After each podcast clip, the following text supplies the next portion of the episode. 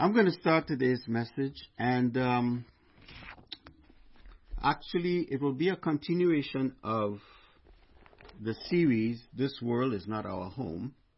This will be part six. And today I'm going to continue with the same thought that I had the last time. How we ought to interact with this world that we are in. We live in this world, but we are not of it. This world really is not our home. And uh, every day that goes by, the older I get, I realize, and it's truly even cemented in my heart, that this world really is not my home. It's not. All right, so I'd like us to go again to Matthew chapter 6, and I want to start in verse 19. So I'm picking off, picking up from where I stopped the last time, and I'm going to touch on a few things. I won't keep you keep keep us too long today. Matthew chapter 6, verse 19 through verse 21, and then I'm going to jump to verse 24. Now, this is Jesus speaking. He's saying here, Do not lay up for yourselves treasures on earth, where moth and rust destroy, and where thieves break in and steal. But lay up for yourselves treasure in heaven, where neither moth nor rust destroys, and where thieves do not break in and steal. For where your treasure is, there your heart will be also. Verse 24. No one can serve two masters, for either he will hate the one and love the other, or else he will be loyal to the one and despise the other. You cannot serve God and mammon, or God and money. And, you know, as I was reading this, a couple things I want to get across to you. When we focus on the earthly stuff, and that's what Jesus is talking about here, about laying up treasure on earth. When you focus on the earthly stuff, it can be taken away. People can steal it. It can get, you know, destroyed by fire or whatever. You can lose your money in the stock market, whatever. It can be taken away. It can be destroyed or left abandoned. Everything in the natural, everything that is on this earth has a shelf life. When I say has a shelf life, it has a beginning and an end. You know, when you go to the grocery store, there's an expiration date on whatever it is you have. There was a date it was manufactured and a date it expires. Nothing lasts forever. There's always there's a shelf life for everything. So everything on this earth is temporary. For example, like buying new clothes and not enjoying them or having too much and let it sit on a shelf. It doesn't bless anyone. It just degrades and rot. When you don't use something that's created for its purpose, it, uh, it's of no benefit to the person that has it in its possession. If it sits on the shelf, it blesses no one. So if you have things on your shelf that you haven't used in umpteen years, who is it blessing? It doesn't bless anyone. It's just sitting there collecting dust. And eventually, over time, it will crack and break, depending on what it is. That's what that's that's the futility of things on this earth. Everything has a beginning and an end. Having abundance in anything and allowing it to rot or rust while others are suffering is waste and a misuse of resources. And I'll get to the point when Jesus talked about laying up treasures in heaven. I'm going to show you what he's a ref, give you a reference. I'd like us to turn to Luke chapter 12, verses 16 through 21, and I'm going to show you something. Now Jesus is speaking here, and he said, Then he spoke a parable to them, saying, the ground of a certain rich man yielded plentiful, plentifully. And he thought within himself, saying, What shall I do, since I have no room to store my crops? So he said, I will do this. I will pull down my barns, build greater, and there I will store all my crops and my goods. And I will say to my soul, Soul, you have many goods laid up for many years. Take your ease, eat, drink, and be merry. But God said to him, Fool, this night your soul will be required of you. Then whose will all those, all the, those things be with you have provided? So it is with he, so it is he who lays up treasure for himself and is not rich towards God. So there are a couple of things I want you to see here. The rich man did not understand his responsibility nor the heart of God. Being rich towards God is using his wealth or using wealth to do good and to alleviate suffering. So what should, have, what should the rich man have done? His, his barns were already full. So his, he had, he was, his, he had, his barns were full of grain or produce. He couldn't take any more. So he had his new crop. So what he did, he broke the barns down, make them larger, he can store more stuff.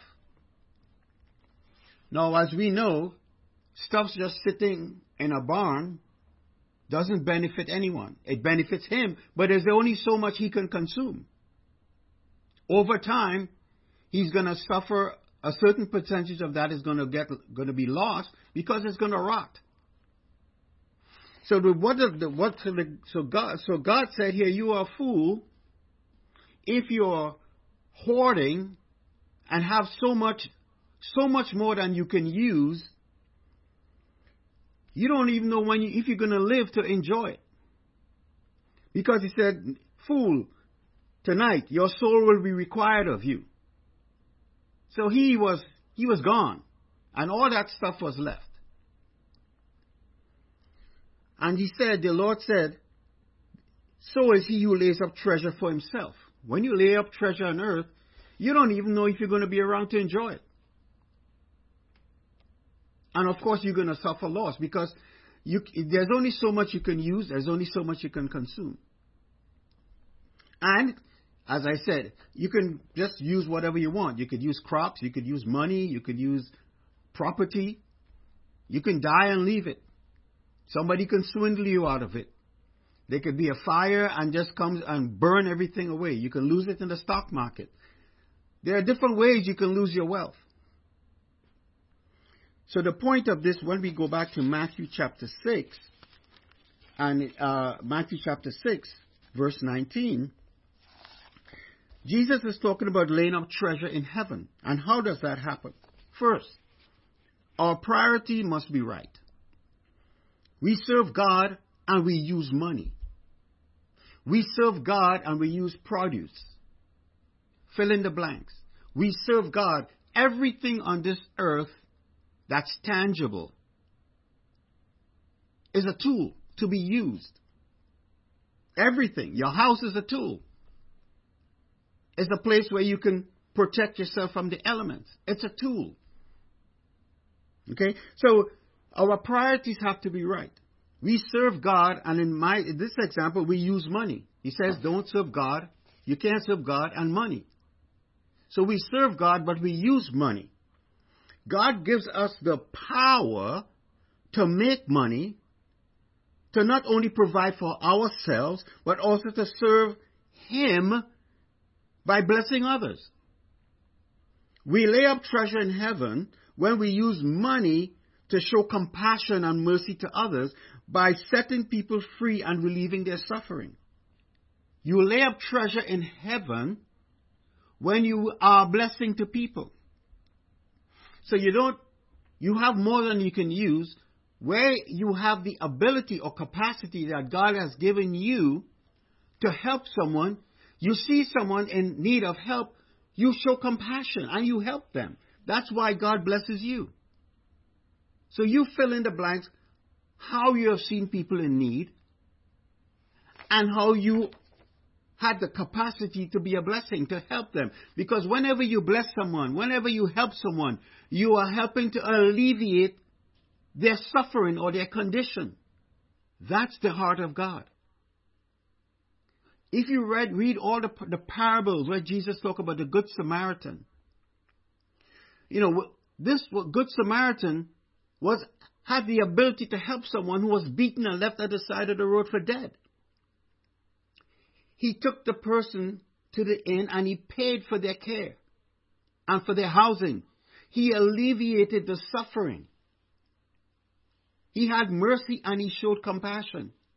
So the resources of the Samaritan blessed the person who was robbed and beaten and left for dead, and he alleviated his suffering.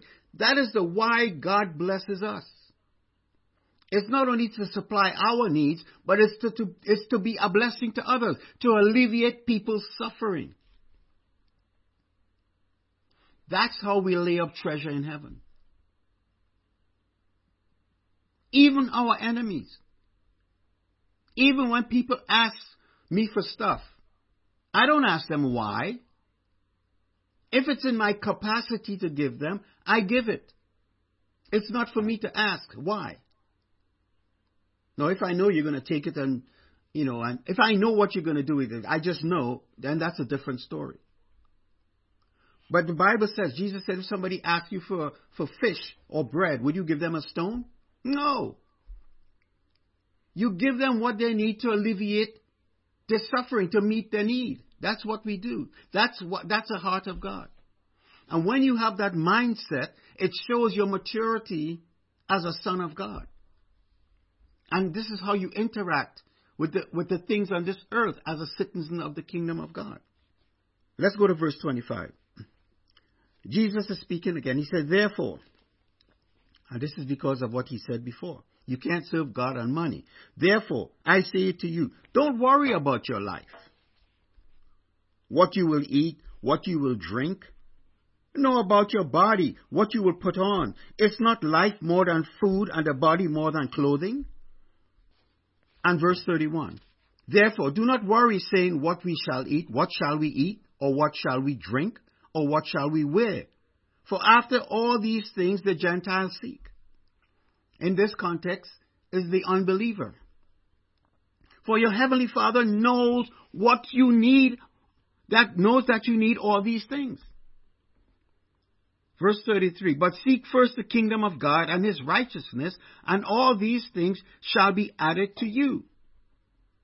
Therefore, do not worry about tomorrow, for tomorrow will worry about its own things. Sufficient for the day is its own trouble. So this was a very interesting statement Jesus made here in verse 25. Don't worry about your life. What what you will eat or what you will drink, nor about your body, what you're going to put on. Is not your life more than food and the body more than clothing? And if you think about that question, that's a question he, he said there. Is not your life more than food and your body more than clothing? Listen, I have a refrigerator full of food. I have two refriger- a refrigerator and a freezer with food a pantry of food. How much can I eat? I have clothes that I haven't worn in. I cleaned out my closet and it's still full. There's only so much you can eat and so much you can wear. And there is stuff in my closet that's full of dust. You know, I'm debating. I say, look, I need to give this stuff away. And I made up my mind. I said, in six months, if I'm not wearing this stuff, I'm gonna, I'm gonna just pack a bag and give it away. There is only so much you can eat and so much you can wear. But Jesus is saying here, is not life more than food and a body more than clothing? That's an interesting statement, and that's something I was really reflecting on. And what is what is what was his point? He's saying here, don't be anxious or worried about anything. Our life is more than about food and about more than what we're going to wear. He says, seek the kingdom.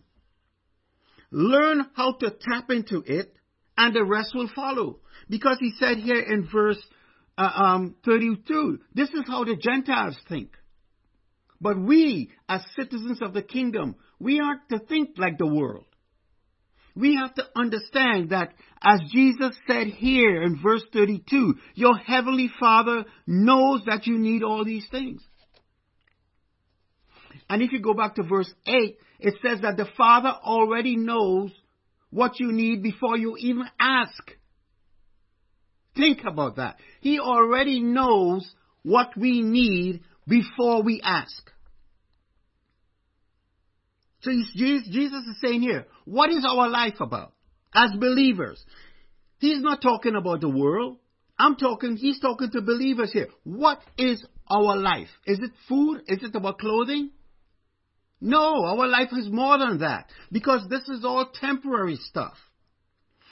What is our life supposed to be about? That is the question that he posed there. Don't be anxious about what you're going to eat or what you're going to drink, about what, how, where you're going to live. The question he posed had me thinking. And it coincides with how we ought to conduct our lives and how we ought to interact with this world.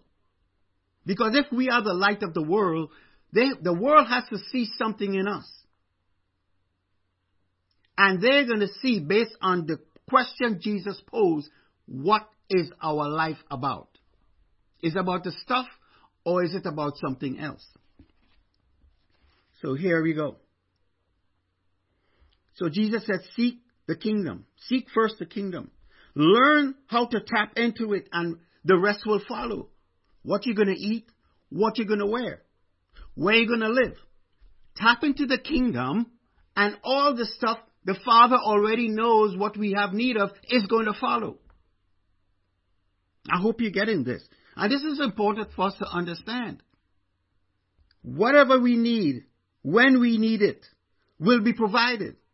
That is what the, that's what the scripture says here. The Father already knows what we have need of before we ask. So that answers that question about why we ought not to worry. Because the Father already knows what we need. So he, that means He's going to supply it. Why? Because we are His children. Do our children worry about clothes? Do they worry about food? No, our kids don't worry about that.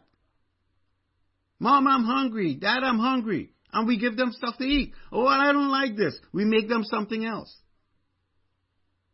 When you put clothes on kids, do they care what you what you put on them? No, they don't care.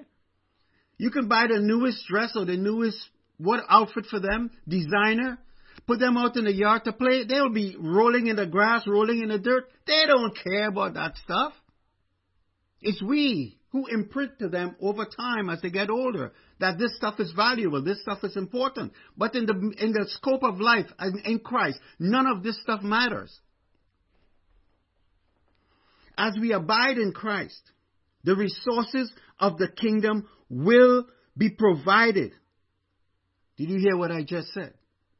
As we abide in Christ, the resources of the kingdom will provide what we need, when we need it, in the amount we, in the abundance we need it.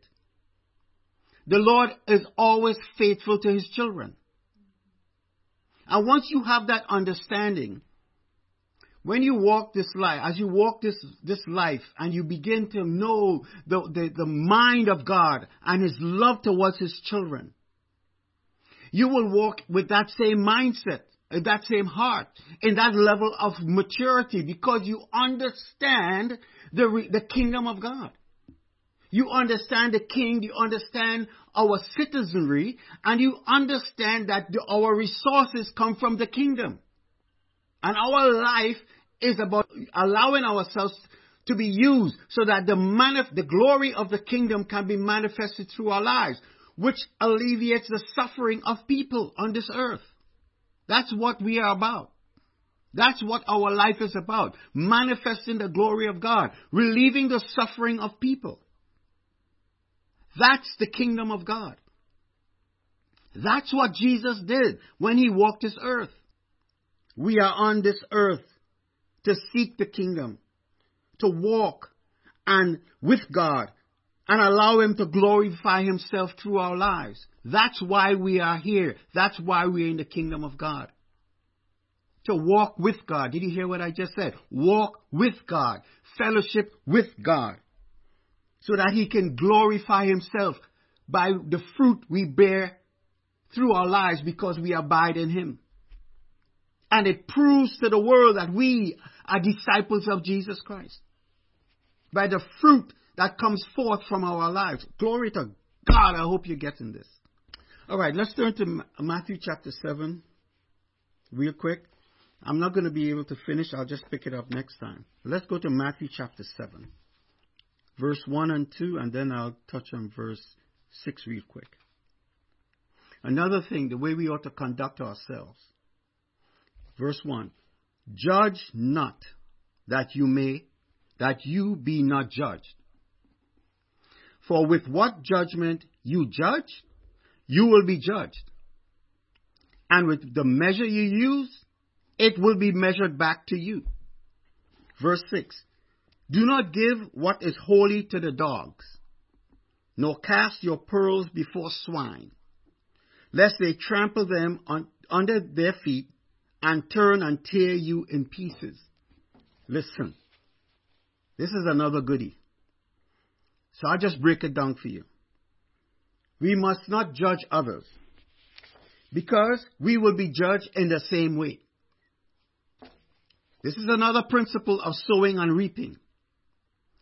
If you judge people, you're going to reap what you sow. When you judge others, you are sowing judgment.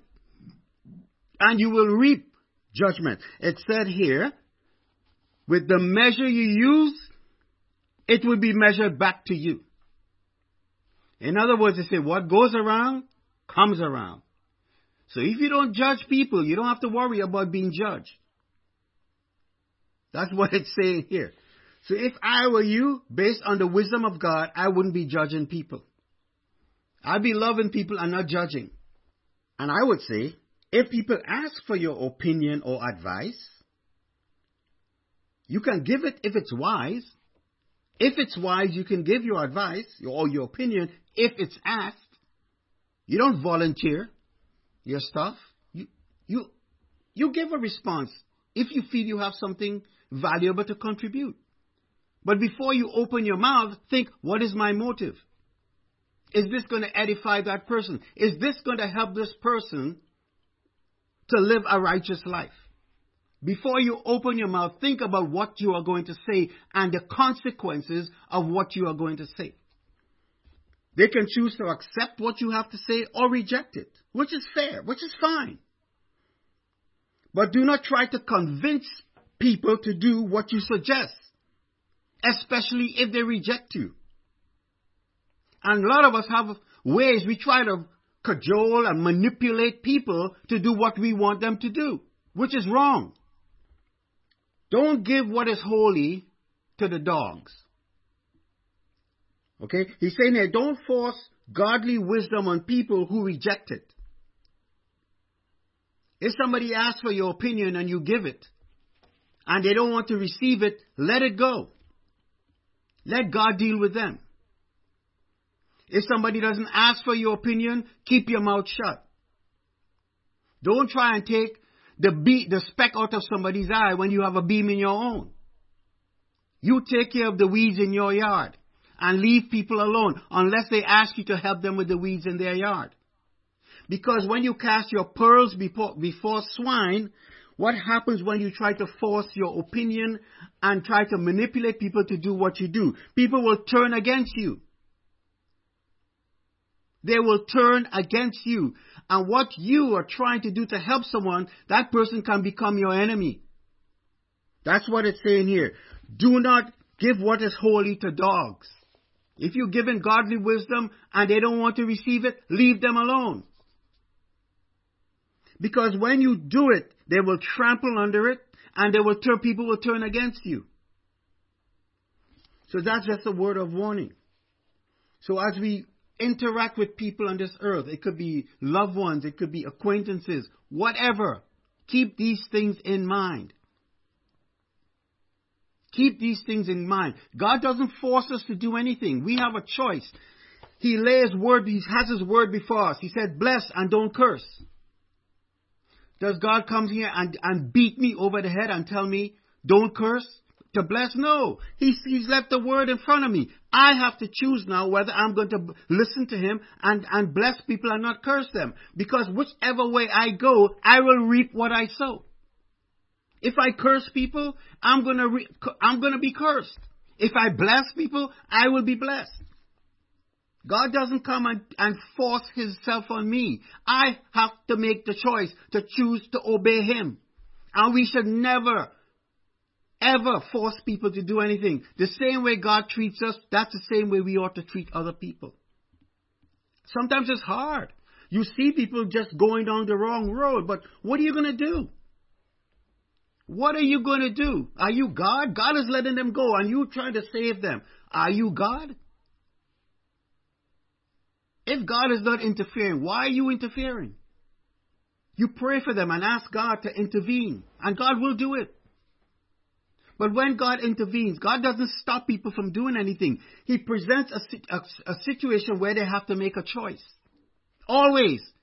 When we pray for people, don't think that God is going to going to, to stop people because we say so. God will always present the opportunity based on our prayers for people to make a choice. Always. But I'm just going to tell you, there you read the stories in the Bible. People pray. And the prophet will show up and speak to the, to the king. The king has to decide if he's going to listen to, to, to the prophet, to the word of God. And when he listens to the prophet, he gets a blessing. When he doesn't listen, he's in trouble. It's the same thing with us. When we pray for people, don't th- God hears our prayers and God will present the opportunity, but ultimately that person has to make the decision, the choice. All right, so you know my my time is just about up, and I'm just going to stop here, and I'm going to pick this up next time because I'm really not finished. I have more I want to talk about, so I'll try and conclude the series next week.